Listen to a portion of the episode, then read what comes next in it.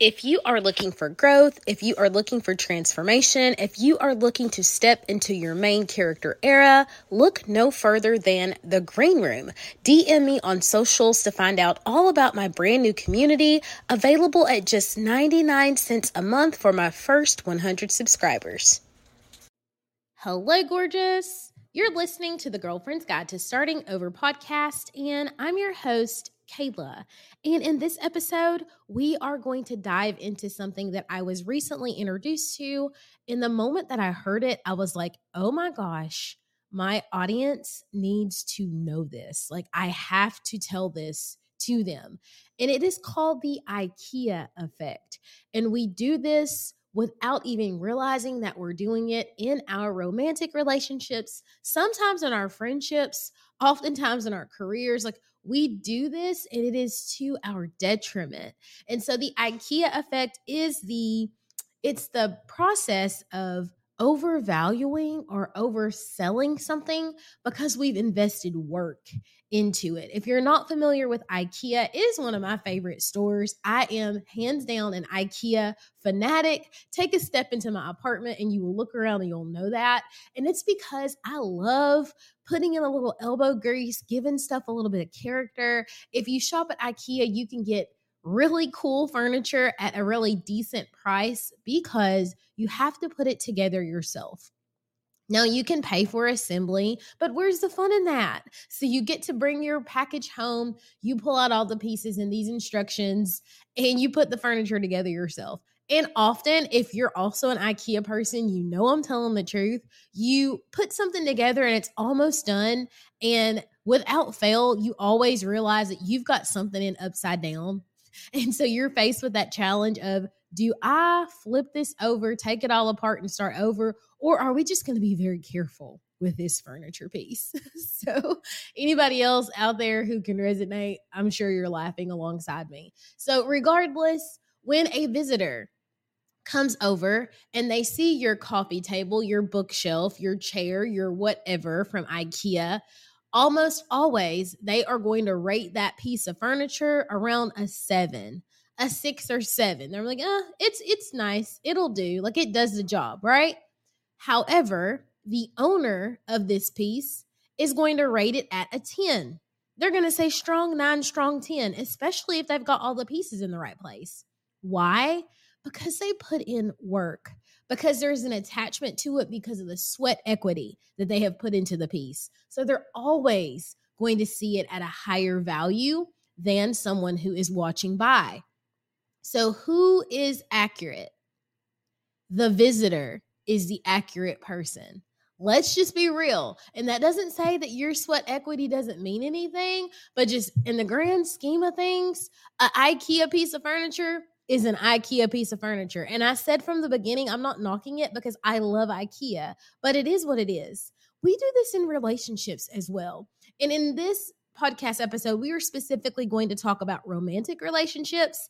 But when you get the premise of this, you'll be able to see how it applies to all your other relationships. So, we have a girl, right? And let's say she goes on a date with a guy who is really, really wealthy. He sends a car for her. There are flowers already in the car. She arrives to the restaurant. He has made reservations. They have the best table in the house. He asks her what she wants to eat. He orders for her. He's allowing her to get, you know, an appetizer an entree and a dessert. He gets the most exquisite bottle of wine. Like he's literally wining and dining her. He sends a car to take her home. He texts to make sure that she made it in the house okay. Like he literally does all the things. And she's just along for the ride, taking it all in.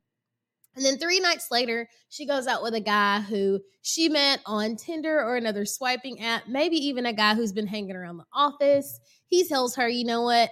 I think you are gorgeous. You're the most beautiful thing. And I'm just really on hard times right now. So I'm a musician. I'm going to play this guitar right here on Musician's Corner. If you will, all you have to do is hold the hat, and I will take all of our earnings and we are going to go get something amazing. So he plays a guitar and he's singing her love songs, and everybody is smiling as they walk by. They're tossing money in the hat that she's holding, and she's grinning from ear to ear. And he's like, Oh, look at this, babe. We've got enough money to grab a burger, hit Jenny's ice cream, and then they stroll around the park. And she is just in complete awe of his vocals and the music and the experience. And then she has to take an Uber or hop on the bus. She gets home. He doesn't text her because his cell phone is dead. But the next morning, he's like, Last night was amazing. Last night was great. Ultimately, almost always, as women, we choose the guy who played the guitar.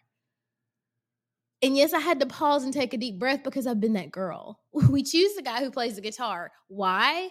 Because we were caught up in the moment. We were whisked away in the opportunity to build something with him. We were a part of it. We were totally involved. And so we rate this experience higher than we rated our date with a rich guy because it caused us or it required for us to do something. That is the IKEA effect. And we see this in our relationships where we've been dating someone for a really long time, where it's been on again, off again. Perhaps you are the baby mama. Perhaps you are the girlfriend that just never really goes away. You're, or you're the one that got away that they won't leave alone. Regardless, I have heard so many times, and there was a time when I said this. I'm so glad that I'm gone from that that point now. But where you'd say, "I put in so much work. I don't want someone else to get what I've put in." Or you say, "Oh, well, he's not that bad. It's we've been through so much together. I really need to hang on." And we end up sacrificing everything that could be because of the sweat equity that we have put into this relationship. And so I just want you to know that that's a real thing.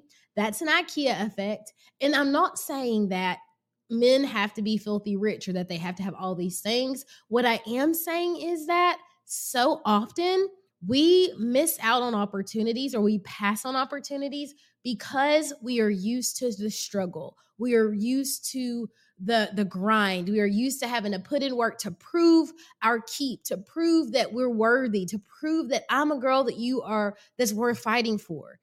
When you happen upon the person who you are designed to be with, it does not require struggle. You're not going to have to prove that you're worthy. You're not going to have to prove that he is he should choose you. It's just going to happen for you. And I'm just going to drop that right there. We're going to stop here because I could go on and rant forever and ever and ever. But I can say to you that when you change your mindset. Like I had no idea that this is what it was when I did it. When you change your mindset and you start dating differently, when you start interrupting those patterns of having to be active in that process, active in that pursuit, because as feminine women, that's not what we have to do.